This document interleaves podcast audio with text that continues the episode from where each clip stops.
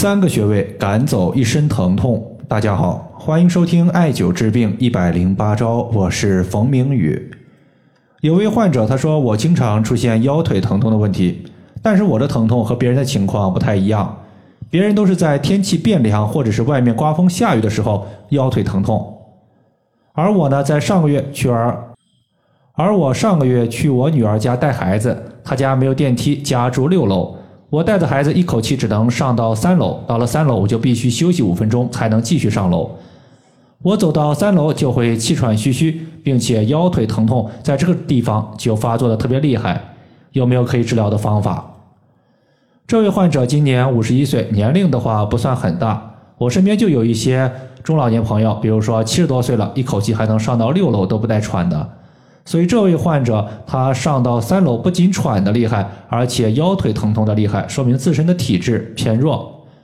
从舌苔上来看的话，舌头整体偏白，没有血色，说明气血不足。气血是滋养脏器、骨骼和肌肉的物质基础。如果这个物质基础没有了，那么腰部和腿部得不到充足的营养供给，就会导致不荣则痛。不荣则痛呢？这个荣我们可以理解为滋养的意思，就是滋养不够所导致的疼痛问题。另外呢，还有一种疼痛，我们称之为不通则痛，就是人体的经脉被淤血淤堵，使得患处得不到气血的滋养，从而引发的疼痛。针对这位患者的情况呢，我一共给他推荐了三个穴位，包括关元穴、血海穴以及三阴交穴，疼痛部位也重点艾灸了一下。到目前为止呢，一共过去了有三个多月的时间，腰部的疼痛已经消失了，上到三楼气喘的情况也消失了，腿部的情况依旧存在，整体的话还是有效果的。这三个穴位呢，对于气血不足和淤堵疼痛效果都不错。如果你有疼痛的问题，不妨针对这三个穴位可以重点艾灸一下。接下来呢，咱们针对这三个穴位简单和大家分析一下。第一个是血海穴。因为淤血淤堵经脉，从而造成身体的某些部位因为缺血、营养不够，从而导致疼痛问题。这种情况，我们是以活血化瘀为第一目的。血海穴的血，它指的是血液；海说明血汇聚之大，所以血海穴它是脾血汇聚的地方。经常艾灸血海穴，有化血为气、运转脾血的作用，可以通调脾血，把血调往需要它的地方。局部患处得到了血液的滋养，自然疼痛情况就逐步减轻了。另外呢，除了镇痛之外，血海穴它还可以促进女性的内分泌以及生殖系统的功能完善和改善，有助于卵巢的保养。尤其是对于子宫早衰的患者、月经量少的患者，它是一个重要的调节穴位。比如说，之前我就遇到了一个卵巢早衰的患者，平时呢四肢无力、月经量少，还有性冷淡的情况，后来呢就重点艾灸了。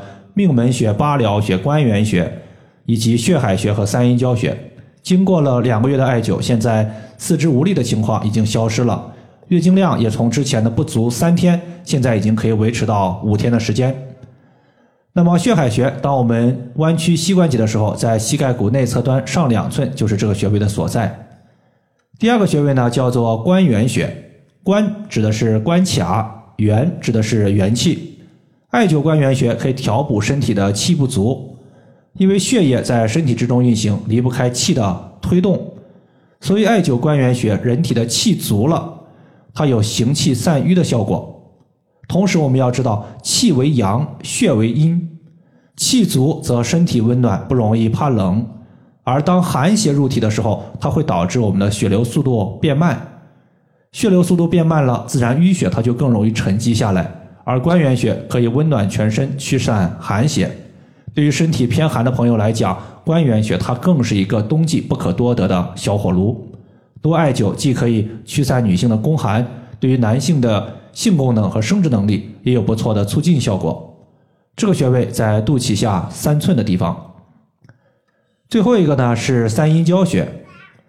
上述的关元穴和血海穴是针对性调节全身气和血的穴位。三阴交穴，它是一个通调下肢三条阴经气血的穴位。